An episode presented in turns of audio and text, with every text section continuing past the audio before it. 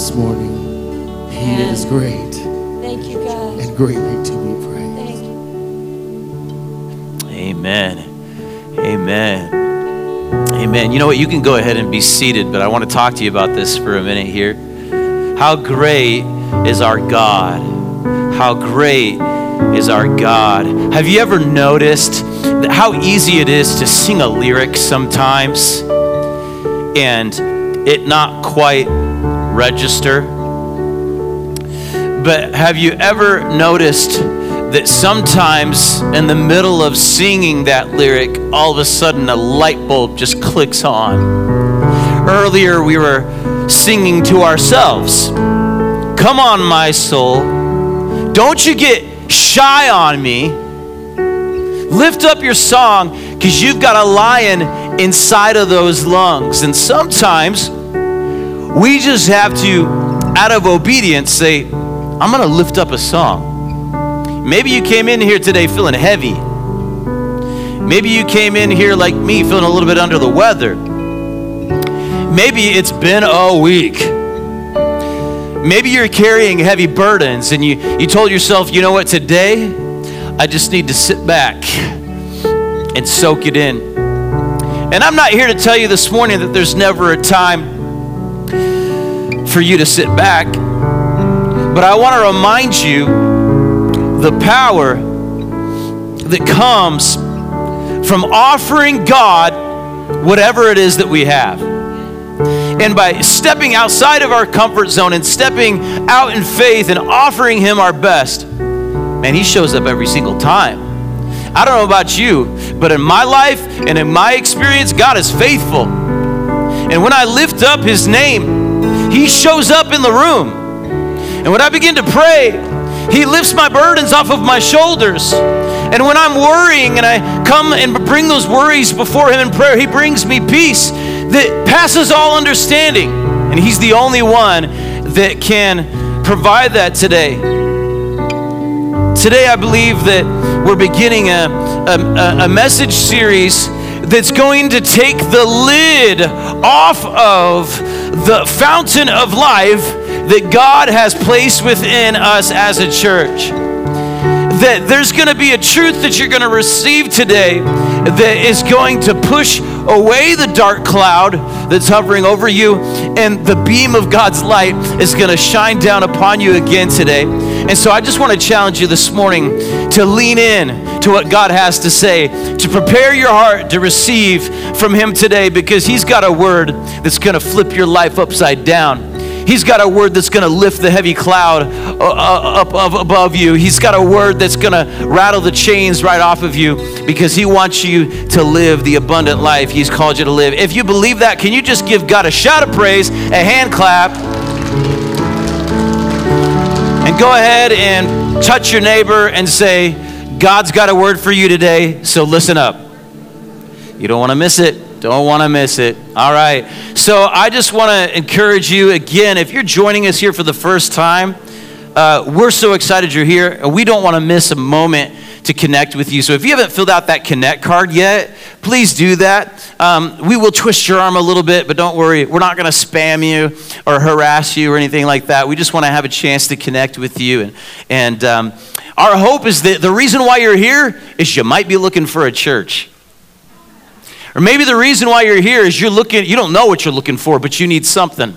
And we believe that Jesus is the answer. And we just want to capture that information. Also, if you do not have one of these, this is our Go Deep guide. And so we use this as a way that you can take notes on the front. And then this is also something you take home so that you can go deeper by um, asking yourself the questions, spending time in prayer, make it a part of your daily devotional time. And we use it to, for our discussions in our life groups. So if you're in the room and you don't have one of these, would you go ahead and raise your hand so that we can send someone, some ushers around to give you a copy? Who doesn't have one? Okay, we've got a few scattered around. Thank you so much, ushers. So go ahead and keep your hand up until they come and see you.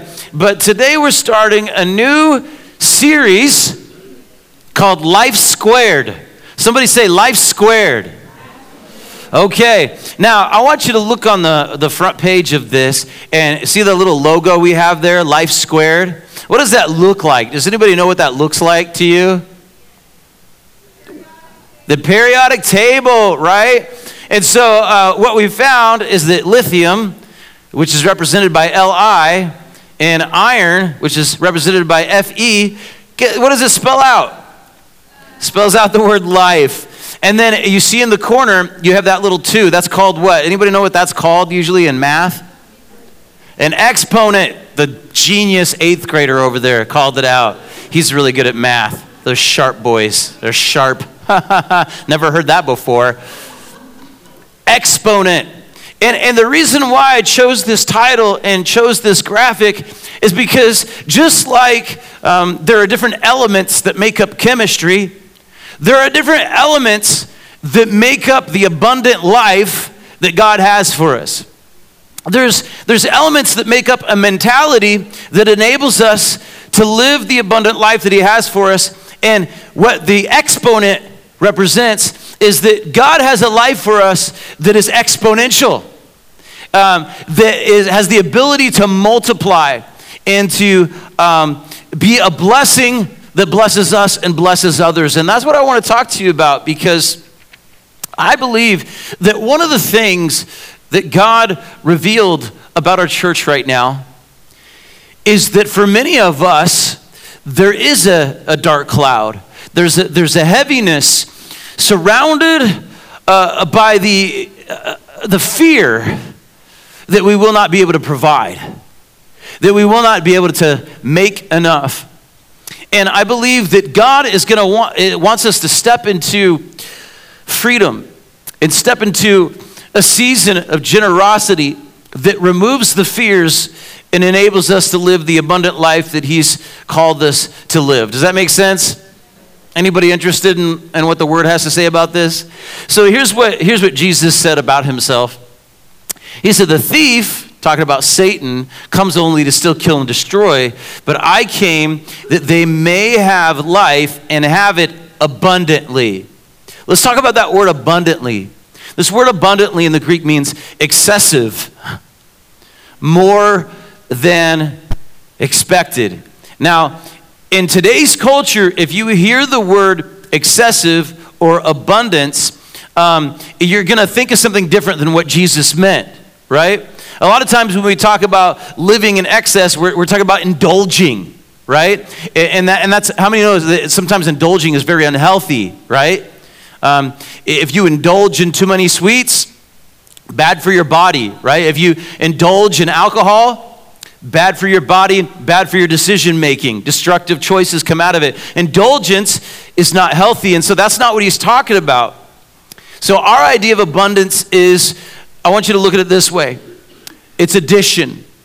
Now, the mathematical uh, process of addition is quite simple, right? You have something and you add something to it, and together they become more, they increase, right?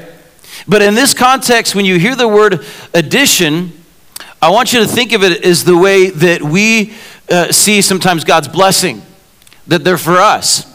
I'm adding unto myself. There's something that I don't have. I want it, and so I'm adding it unto myself. But God's idea of, of abundance here is greater than addition. His idea is multiplication. Now, 4 plus 4 is 8, right? But 4 times 4 is what? 16, right? Same two numbers, except for one was multiplied and the other was just a part of addition. When, so let's go back to the creation. Let's go back to when God first formed Adam and Eve and breathed life into their nostrils it says here in Genesis 1:28, then God blessed them and said, "Be fruitful and what's that word, church? Multiply." He says, "Fill the earth and govern it." Reign over the fish in the sea, the birds in the sky, and all the animals that scurry along the ground. That word multiply means to become much, many, or great. And so when we read this, I think it's easy for us in our mindset and our culture to read that. And the applicational takeaway for us is this I'm supposed to work hard and grow my family. But when God told Adam and Eve to be, free, uh, be fruitful and multiply, what he was saying is thrive, become great, live in abundance and take what I have given you and fill the entire earth with it. See, addition is a vision for self, but multiplication is a vision for the entire world. So, what if we stepped outside of an addition mentality and we begin to live our lives out of a mentality of multiplication? What kind of influence, how dynamic would God's church become? See, addition is the process of simply adding one thing to another. What do I get out of this immediately? What's in it for me? Adding to what we already have. And I want to submit to you today that when sin came into the world, when Adam and Eve fell into sin in the garden, it was because of an addition mentality. Eve sees a fruit that looks delicious, it looks beautiful, it looks good to eat. Now, she already has everything else in the entire garden. And God says, but just don't touch this one tree. But she wanted what she couldn't have. Have you, have you ever experienced that in life? Where you're told you can't have something and it just makes you want it that much more?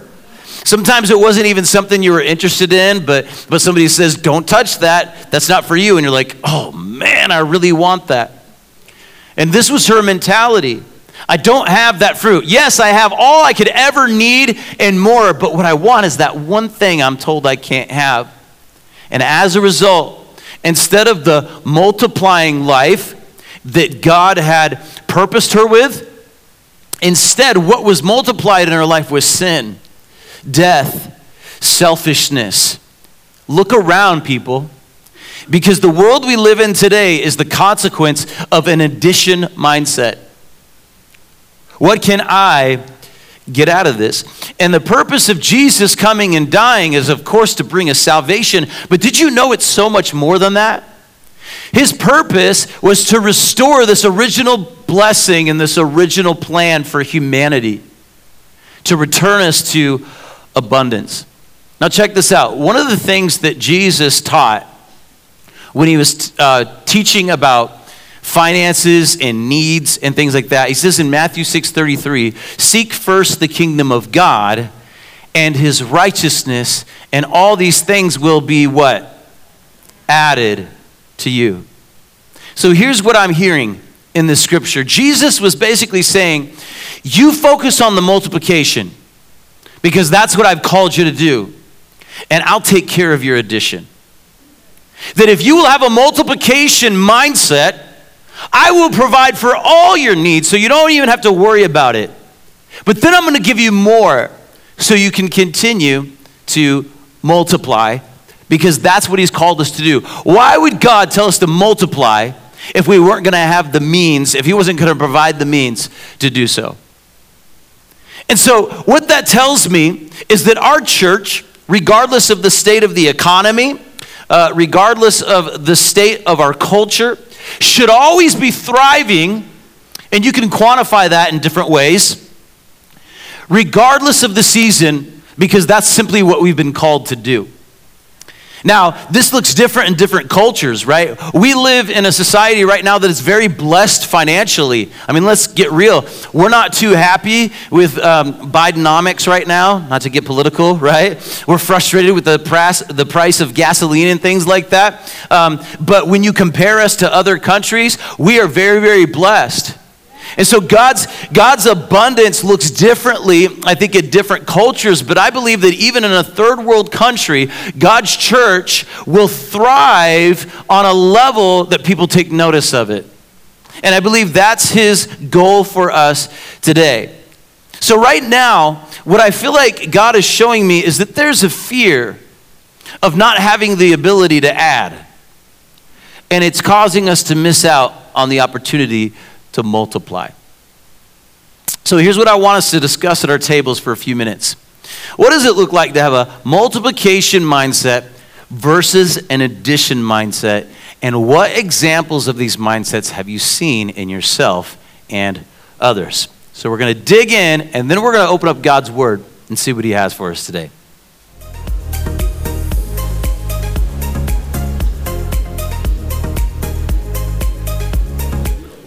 All right, man. See, now I just discovered the real reason why um, I implemented table talk. It was so I could get my best sermon points from people sitting at my table. Now, Ramsey said something. This is Ramsey, everybody. Say hi to Ramsey. He's awesome. He said something that just blew my mind. I'm like, how is that not already in my sermon? He said, you can't, you can't increase a number by multiplying it by zero. Think about that for a moment. You can't increase a number by multiplying it by zero. And that's, that's really what the multiplication mentality is all about. Is that you, you can't experience God's blessing in fullness without investing something in it, regardless of how small it is. Amen? That's so good. That's powerful. Let's give it up for Ramsey and that deep wisdom. So here, here's what we're going to do. We're going to open up God's Word, but before we do, I think it's about time uh, we remind ourselves what this is that we hold in our hands. So would you guys stand with me for a moment? Grab your Bibles, and if your Bible's on your phone, you can grab your phone too. Okay? And we're going to make this declaration over us because sometimes we need to hear ourselves say it out loud so that no inspired word of God falls upon deaf ears. Amen? Because this, this word right here can change you. Amen? All right, so let's go ahead and read this together. One, two, three. This is my Bible. It is God's word. When I read it and live it, I will become everything it says that I am. You can be seated. So powerful. And so, what I want to do today is I want to teach on one of my favorite stories in the New Testament, John chapter 6. This is where Jesus feeds the multitudes. Check this out. John chapter 6, starting in verse 1. It says, After this, somebody say, After what? We'll get to that later. Jesus crossed over to the far side of the Sea of Galilee, also known as the Sea of Tiberias. A huge crowd kept following him wherever he went because they saw his miraculous signs as he healed the sick. Then Jesus climbed a hill and sat down with his disciples around him. It was nearly time for the Jewish Passover celebration. Jesus soon saw a huge crowd of people coming to look for him. Turning to Philip, he asked, Where can we buy bread to feed all these people? He was testing Philip, for he already knew what he was going to do.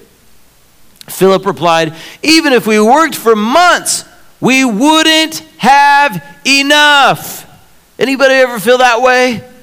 No matter what I do, I'm not going to have enough. He says we would not have enough money to feed them. Then Andrew, Simon Peter's brother, spoke up. There's a young boy here with five barley loaves and two fish.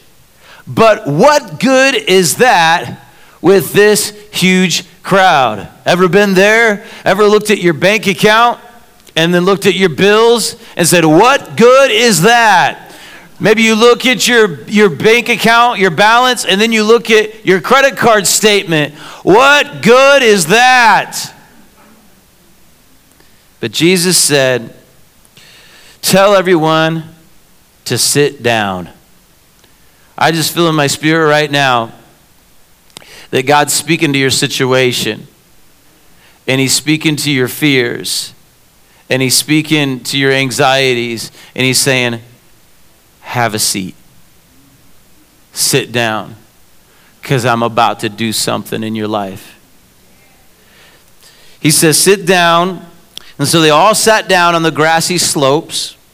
The men alone numbered about 5,000. Somebody say that's a big crowd. Then Jesus took the loaves, gave thanks to God, and distributed them to the people. Afterward, he did the same with the fish, and they all ate as much as they wanted. After everyone was full, did you hear that? After everyone was full, Jesus told his disciples, Now gather the what, church? The leftovers? We're talking about leftovers. I feel like that coach. We're talking about playoffs.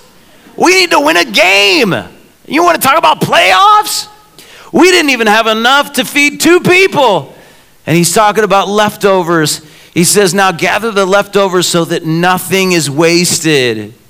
So they picked up the pieces and filled 12 baskets with scraps left by people by the people who had eaten from the five barley loaves. And listen to this, when the people saw him do this miraculous sign, they exclaimed, "Surely he is the prophet we have been expecting."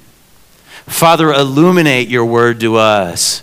Open up our hearts and minds because if we get this in us and if we learn to trust it, it's going to change us. It's going to change the way we think. It's going to change everything. And we'll begin to have faith in you to change our very circumstances. So let us receive what you have for us today in Jesus' name. Amen. Let's go back to verse 1. After this, after what we said? Jesus in chapter 5 had just healed a lame man who had been lame for 38 years. 38 years. How many of you have ever been asking God and believing Him for a miracle for over a decade? How many of you for over two decades? For over three decades. And so some of you know what it means to wait on the Lord. And, and here's this man that had not been able to walk for 38 years, and Jesus heals him. And it causes such a stir that it's drawing this massive crowd, and it's also drawing a crowd of his haters. People that want him dead because they see him as a major threat. And so it says in verse 2 that a huge crowd gathered. Why? Because they saw his miraculous signs. Here's something interesting to point out here that if you read chapter 5, you'll find that there's all types of people in this crowd. This crowd's not just full of believers, but it's full of skeptics. It's full of good people, but it's also full of bad people. Like there were all kinds of crazy people in this crowd. There, I'm sure there were alcoholics, there were prostitutes, there were liberals, U of A fans, just the worst of the worst, right? Just kidding. He brought multiplication with him. Listen to this, church. No matter who was in the crowd, he brought the blessing with him, regardless of who was in the crowd, because Jesus' mentality was to lead with love, and as a result, the crowd was multiplied. And so, the first element that leads to a multiplication mentality today is to lead with love. This is number one. Why? Because it deals with the motivation of our heart. The Bible says that for God so loved the world that he gave his one, and only Son, right? And so, to, to, to finish the act that Jesus committed on the cross, must be motivated by love. What else could drive a man to lay his life down for his friends, as Jesus said, but love? And so it starts with the heart. And so for us to lead with love, we have to have love in our heart. Sometimes, though, we, we do the action and then the feelings follow, right? Sometimes we are obedient and then God changes our heart after we're obedient. But Jesus led with love. And it's funny how, as a pastor, so many times I've encountered people that will wander in uh, from the street or from wherever, and they'll knock on the door, ring the doorbell, and they'll say, Look, I need rental assistance, I need gas money, I need a bus ticket. It's a hundred different reasons. And so often they will lead with, You know, Pastor, I've been meaning to come back to church. Or, man, if I can just get through this weekend, you know, I'm going to start going to church again. I'll be here at this church every Sunday. Um, or, or, you know what? I've been, I, am going to I'm gonna pray a lot more. I, I just started reading my Bible a lot. Why are they telling me all this? What are they trying to do? They're trying, yeah, they might be trying to manipulate me, but they're trying to qualify themselves for the blessing. And so it just makes you wonder is there anything about the church that we can t- own up to that we can take responsibility for that has lost people coming into our doors with the idea that they have to somehow make themselves worthy for the blessing. But if Jesus' blessings were not conditional, then our blessings should not be conditional. And it doesn't mean that we don't use wisdom. It doesn't mean that we throw, throw out cash to, to, to any person and, and we don't put any thought whatsoever into what they spend it on. But I'm telling you right now that if that's the mentality, then perhaps there's some of us that we have forgotten how powerful it is to love. And because we don't trust in God's power to transform someone's heart, then we start with judgment. We lead with judgment instead of leading with love. But if the world has to qualify themselves to receive our blessing, how will we ever expect them to understand the gospel of Jesus Christ? How can they understand that salvation is by grace through faith if they've got to present themselves of having it all together before they receive a blessing? And let me just tell you this. Again, you know, I, have talked with Steve about this because Steve is working with the homeless all the time. And he's like, look, it's not always smart to give the guy in the corner cash because, especially with the fentanyl problem that's out there right now, right? You might give them money, they're going to go buy that next hit that kills them, right? Okay? So I'm not saying don't use any wisdom whatsoever, but I want to I want to look at the flip side of this. Blessing others without the responsibility of being judged is true joy. There is nothing like being able to just be feel free to bless somebody, and maybe it's blessing someone in a different way. Maybe it's giving them your time. Maybe it's coming to that person on the corner and say, "Can I take you to lunch right now? Can I sit down and have a conversation with you at Jack in the Box, whatever it may be?" But here's the deal. My fear is that the church has become very good, and we're getting better and better, even in these days it's speaking out against sin, which I think is important. I do think the church has made a mistake of being silent on some of the things that have overtaken our society, but not at the expense of leading with love. I think we've got really good at um, defending uh, the truth and things like that, but we've forgotten the power of leading with love. Blessing others without the responsibility of being judged is true joy. And let me ask you this What if what's holding back revival is that God's church has forgotten how to love?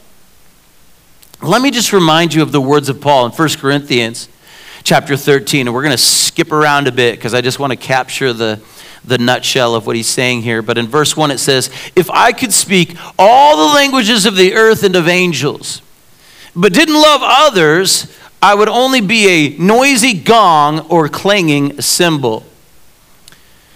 If I had the gift of prophecy, these are all good things, right? Speaking in the languages of the earth and of angels, prophesying.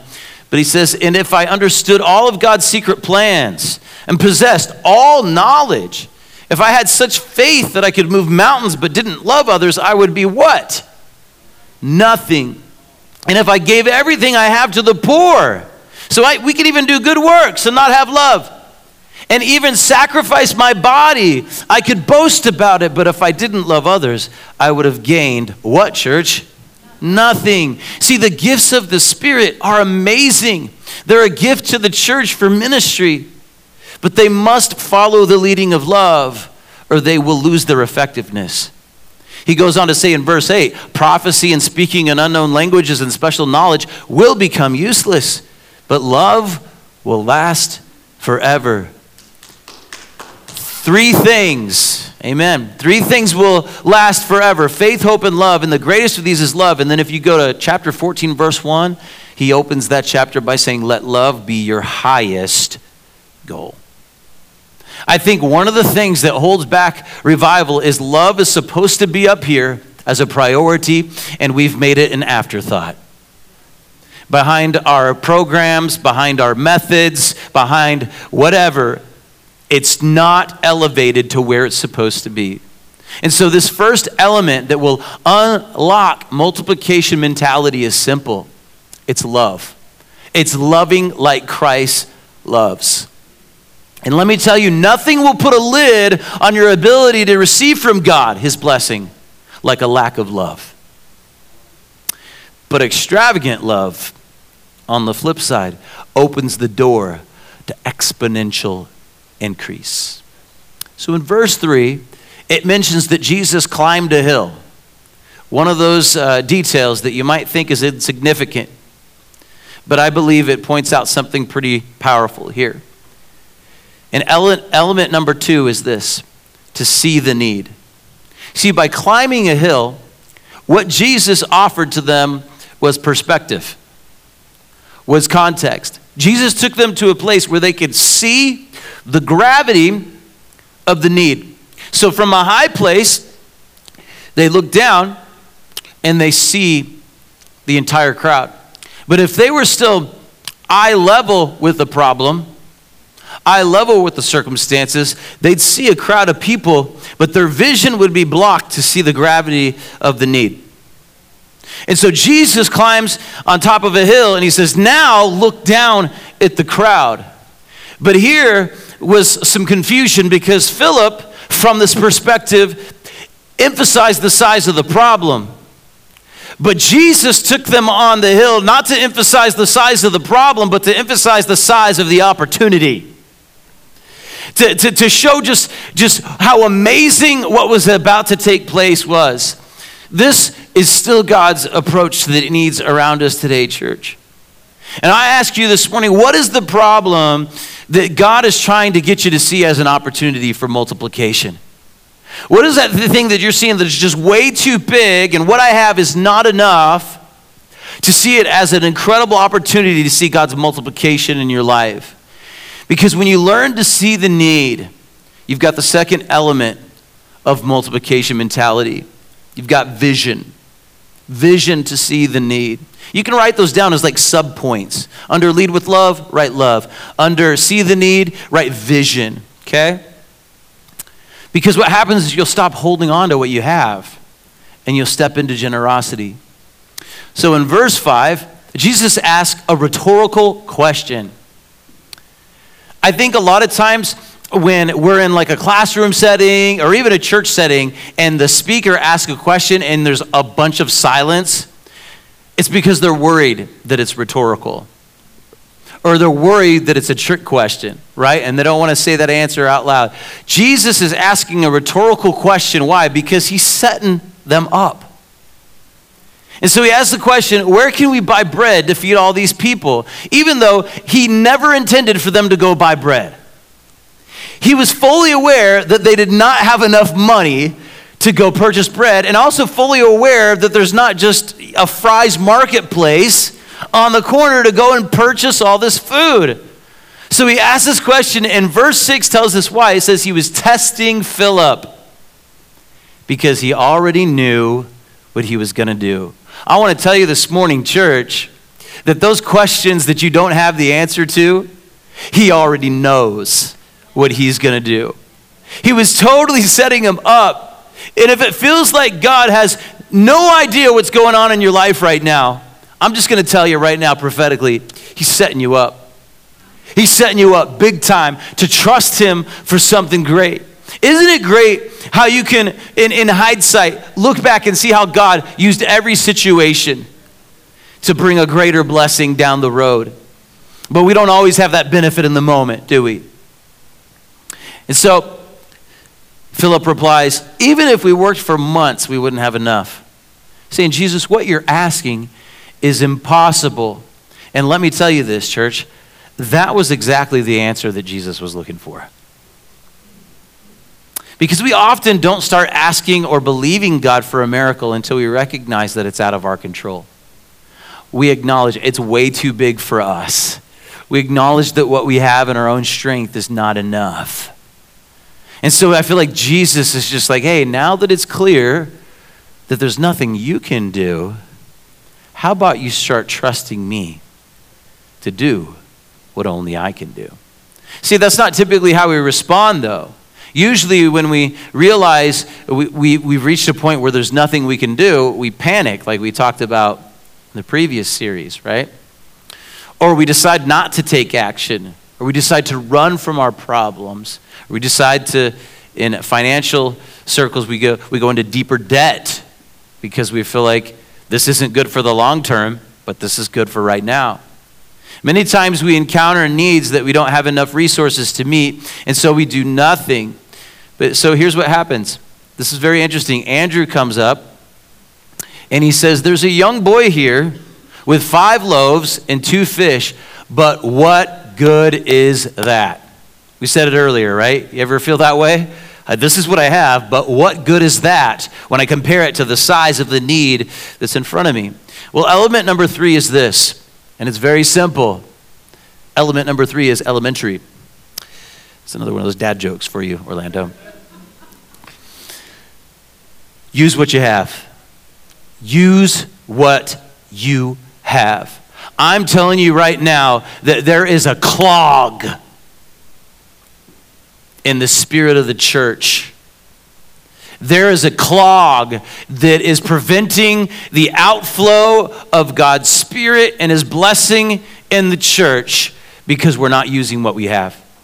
We're not being faithful with what we have. And so, why would God give us more when we haven't been faithful with the little? But the Bible says if you're faithful with the little you have, you'll be entrusted with more. Use what you have.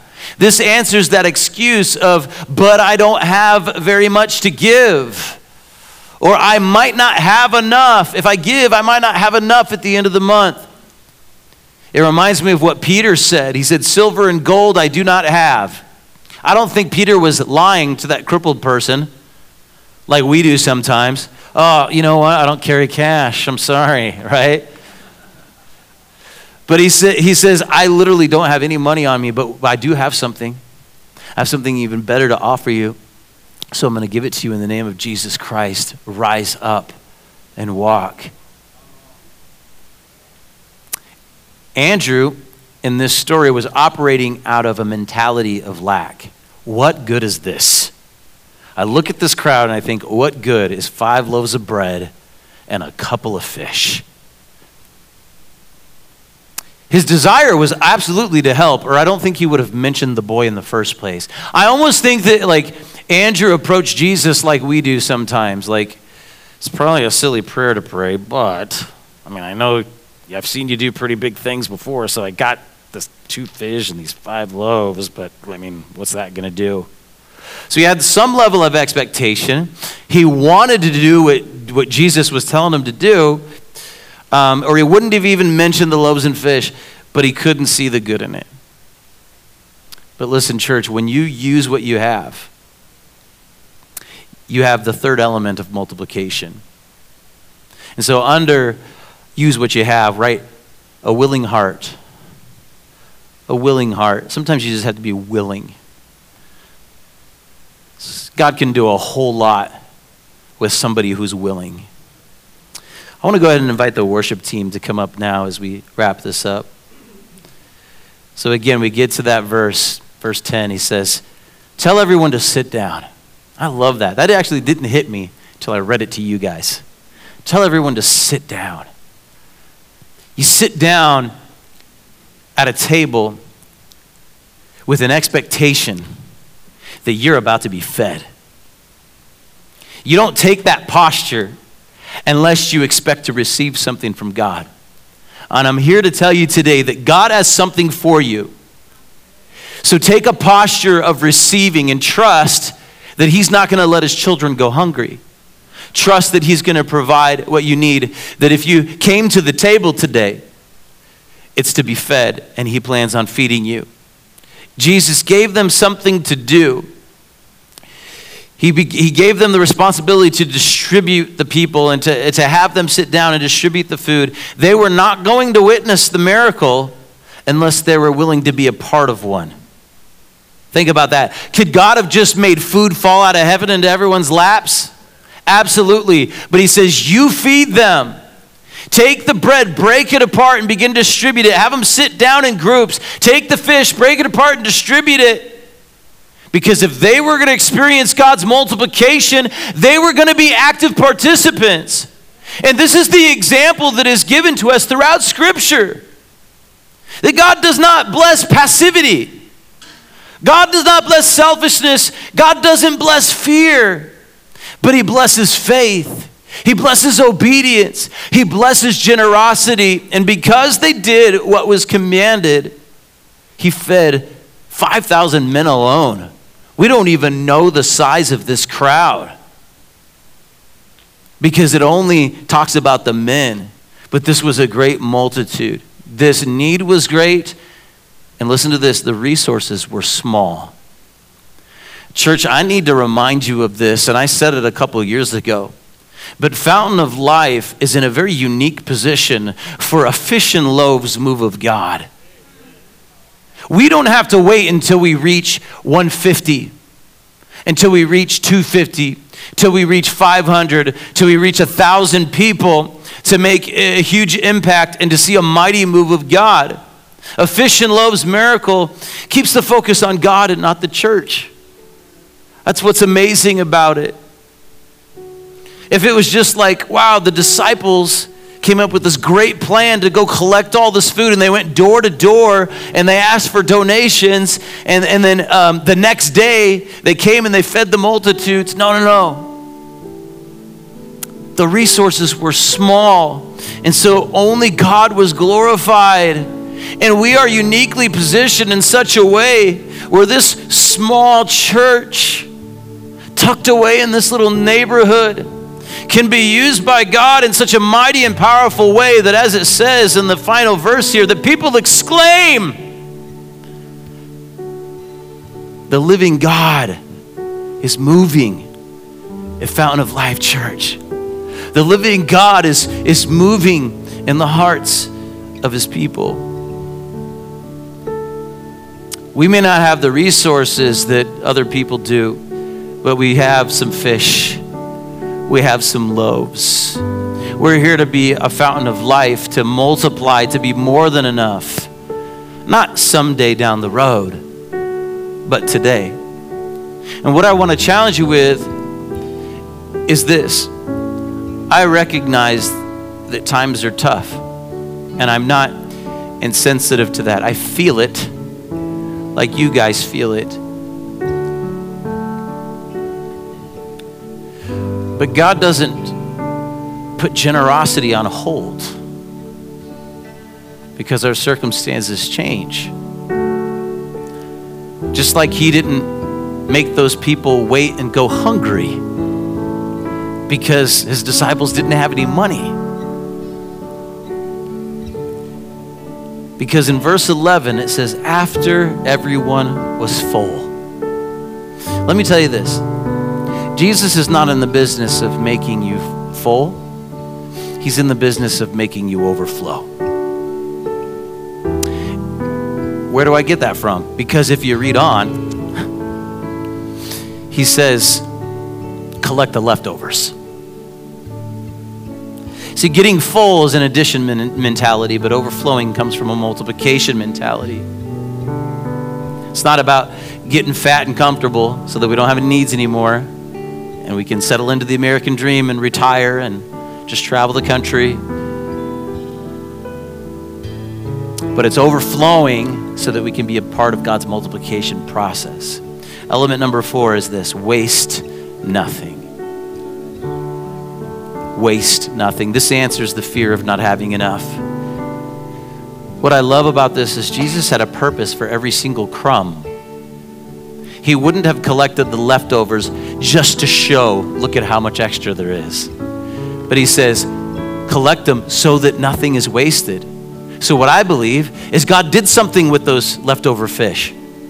God did something with those loaves. And I don't think he just stored it away just in case later on there was another hungry crowd. But I think he used it. I think he used it to be a blessing. Now, listen, there's no doctrine in Scripture that condemns saving or being responsible or storing up stuff for a rainy day. I don't want to bring any guilt upon anyone for being wise with their finances. But I do want you to understand this principle that there is no, not a single portion, not a single crumb of your time, talent, or treasure that God is not designed to somehow be a part of a blessing for someone else. If all of your blessings are kept for yourself, just in case you need them, you're putting a cap on what God has intended to overflow. You're taking what God has entrusted you with, and like the wicked servant in the parable, you're burying it in the ground. But when you waste nothing, you've got the fourth element of a multiplication mentality. Write this underneath number four selflessness. Selflessness. To have a mentality of selflessness is to live the life squared type of life. Finally, we learned that he collected 12 baskets from what was left over. He multiplied what was already there, church. He multiplied what was already there. Maybe it's important for us to take a moment to recognize what's already here in our church, what's, what's already in your home, what's already within you. Because Jesus can take a little and increase it exponentially. So if you're here today and you're exper- if you are experiencing lack, I dare you to trust in Jesus to multiply the little that you have. Finally, it says, when the people saw, they exclaimed, This is the prophet we've been looking for. When God moved in the supernatural and He multiplied, it opened their eyes to see what was already in front of them. See, they had no idea that a boy's lunch was actually a great feast. No one would have ever guessed that. They, they had no idea that this rabbi was actually the bread of heaven, which I believe is the overall thing he was trying to communicate. What we have here at the fountain is not a small church. What we have here at Fountain of Life is a city on a hill that cannot be hidden. The light of the world. And I'm telling you today that if you'll trust in Him enough to stop clinging to what you have out of fear, and you start trusting Him through generosity, He will supply all of your needs. He will make our blessing increase in our lives and the lives of others exponentially. I'd like to ask you to bow your heads in prayer with me. Before we go any further, I just want to give an invitation. If you're here and you're in the room today, and maybe you can relate to experiencing lack, but for you, you know the lack goes beyond your finances, the lack is in your soul. And there's a feeling inside that you're not enough and that you're missing something. And today, by the invitation of the Holy Spirit, you're realizing that what you're missing is Jesus in your life and that emptiness and that hole that's inside, God is speaking to you right now and He's saying, I'm the only thing that can fill that up. That you carry the weight and guilt of the things you've done wrong, the ways that you've hurt people, the selfish way that you've lived your life. And you're saying, right now, you're realizing only God can forgive you of those things. Only God can make you right and you want to trust in Jesus today for the forgiveness of your sins, for your salvation, and you want to step into a relationship with Him so that He can fill the void that only He can fill in your heart. If that's you this morning and you want to receive Christ as your personal Lord and Savior, would you just quickly lift up your hand because we're going to pray a prayer together today to invite them, invite Him in your heart. Anybody in the room, just lift up your hand real quick. Amen. Praise God. I want to invite all of us to pray this prayer together. For anyone that wants to receive Christ as their Savior today, that includes you watching online today. This invitation is for you too. And so, if you want to receive Christ in your heart this morning, then I want you to repeat this prayer after me. I'm going to ask everybody in the room to repeat this prayer too, so we're not saying it alone, okay? Say, Dear Heavenly Father, I thank you that you love me in spite of my sin in spite of my faults. You know everything about me, and yet you love me so much that you sent your son Jesus into this world to die for me and to pay the price and the penalty for my sin. So I'm asking you to forgive me of my sin. And I repent and turn away from my old way of living. And I invite you in your spirit to live in my heart. And I choose to live my life for you from this day forward. In Jesus' name, amen. I just believe this morning that someone prayed that prayer. Can we just give God some praise?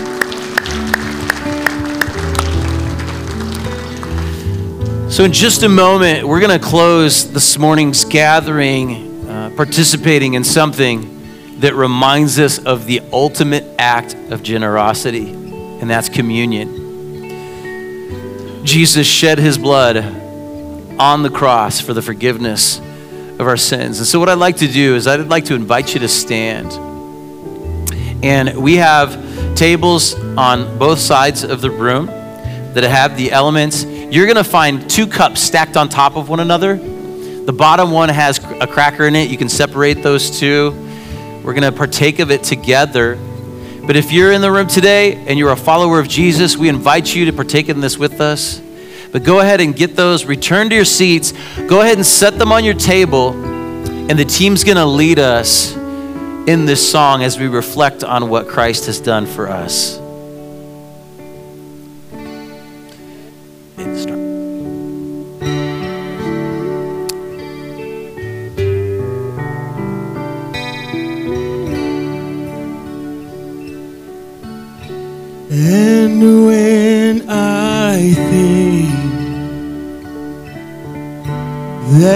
God, His Son, not sparing, sent Him to die, I scarce can take it in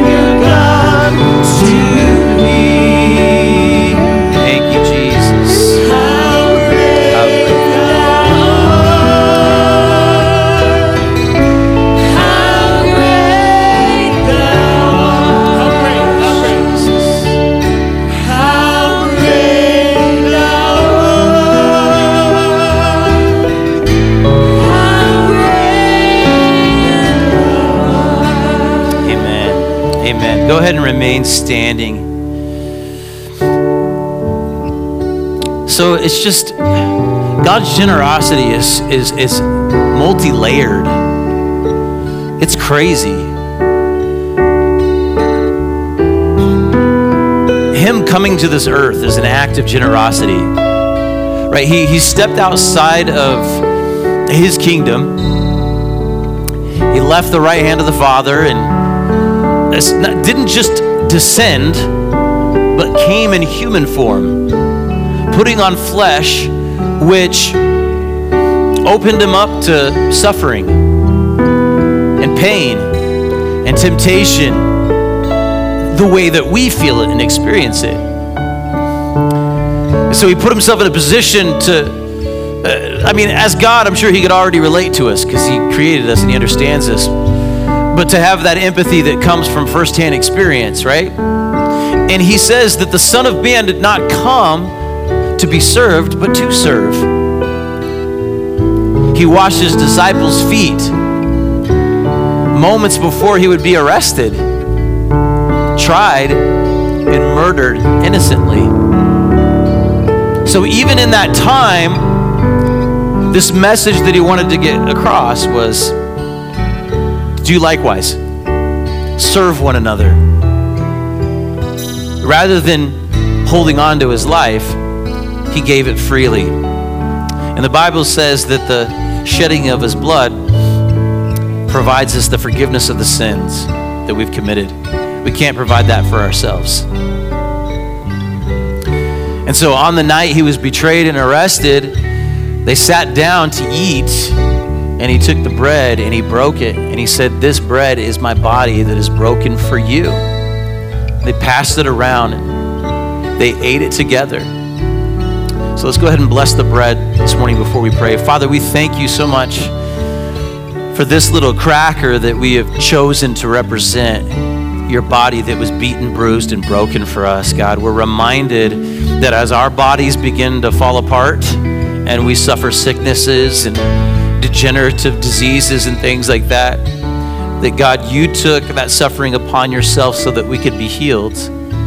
And I do, God, this morning pray for those of us that are struggling in their health. And I speak healing and wholeness over them in Jesus' name. We bind the spirit of infirmity, of disease, and death in Jesus' name, and we cast you out and we, we speak healing and wholeness over every person, every illness, every disease. Cancer, be cursed, be gone, be driven out of bodies in Jesus' name. Arthritis, leave in Jesus' name. Digestive disorders, we cast you out in Jesus' name. And we thank you for the healing you paid for on the cross in Jesus' name. Amen. Let's go ahead and take the cracker together.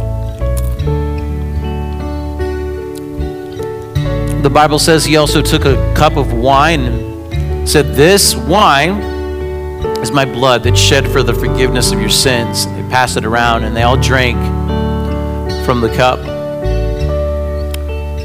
And Father, right now we thank you for the blood that was shed on the cross, Lord. We, we do this not because we're morbid or have violent ways of thinking, but because this blood represents love that has no limits. That's the kind of love that can transform even the hardest of hearts. So, Father, as we drink this, let us remember your generosity so that we'll serve you out of a place of generosity, out of a place of gratitude for what's been done to us. Freely you've been given, so freely give. We thank you, Father, in Jesus' name. Amen. Let's take it together.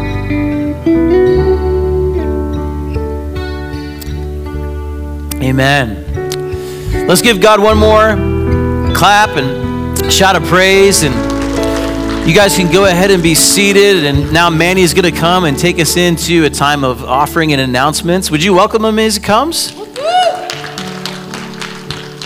Good morning. God bless you. Hope God has done something amazing in your life this morning. This word was for somebody special here today. Amen. Before we go and transition to the generosity that we learned today from our God, you know, multiplying bread and multiplying in fish. So we're going to have a video for us to check and enjoy it for a second. Fountain of Life Church partnered with Scholars Academy to create a fun event for the community. Thank you so much for bringing in all the candy. The candy makes the event so special, and we had just enough.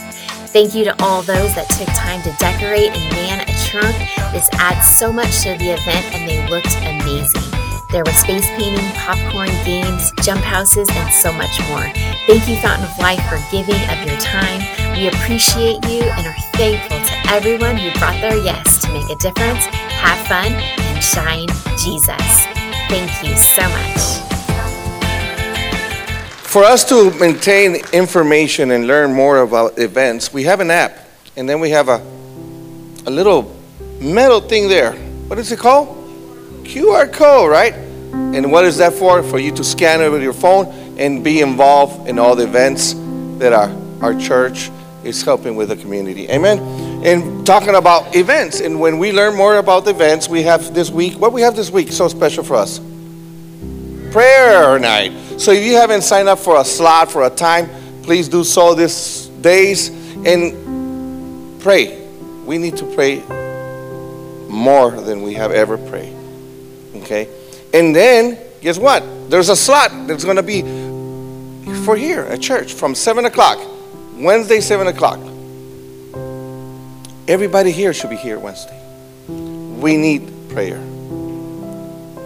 What's happening around the world, we need to be here. Not only Wednesday, almost every day. So be prepared. Ask God to help you so you could be prepared to pray. Amen. Then we have another opportunity registration for Christmas choir opportunities. And how you learn that? On the events. We go back to the events on the app. So if you, then, then if you scan that, you see that green sign that was there. What did it say? What did it say? It say what? The hayride, right? That's how we get involved on the event. So I urge of you to keep contact and connected by scanning that. Now we're to go through our, our most, you know, special moment. Now it's time for us to put practice of what we heard this morning, generosity. So let's stand up. We have three ways to to give our our offering, and you will see it right now. There's three ways. One is there's the buckets in the back. Don't forget they're in the middle. And if you forget it, or, or for some reason you forget to give, there's a box right over there in that wall over there that you can put in. It's locked, and they'll open that during the week if you were really late to give your offering. then we have the other way with the mail in. So for those that are in in the app, in the computer, looking at YouTube or or, or Facebook, you could give that way and then mail in. So there's many ways. We have the opportunity. We can't say, well, we don't have this opportunity. There's always opportunity to give. There's no excuse. And it's so easy to do it in the app. Have you guys done it on the app? How easy it is? Just tick, tick, tick, tick, click, and that's it. You know, really easy. We, we make it so easy, right? But why? Tick, tick, tick, tick. But you know what? The reason it's easy because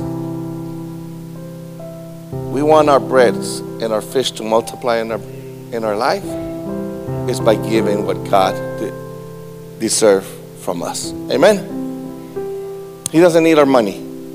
He needs your faith and your willing to help the community. Let's pray.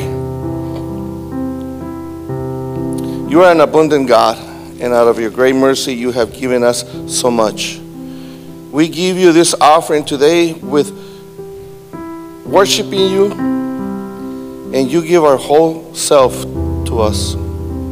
Please now take it and use our offering to multiply your kingdom. In Jesus' name, amen. Have a nice weekend, enjoy it, and enjoy the song right now.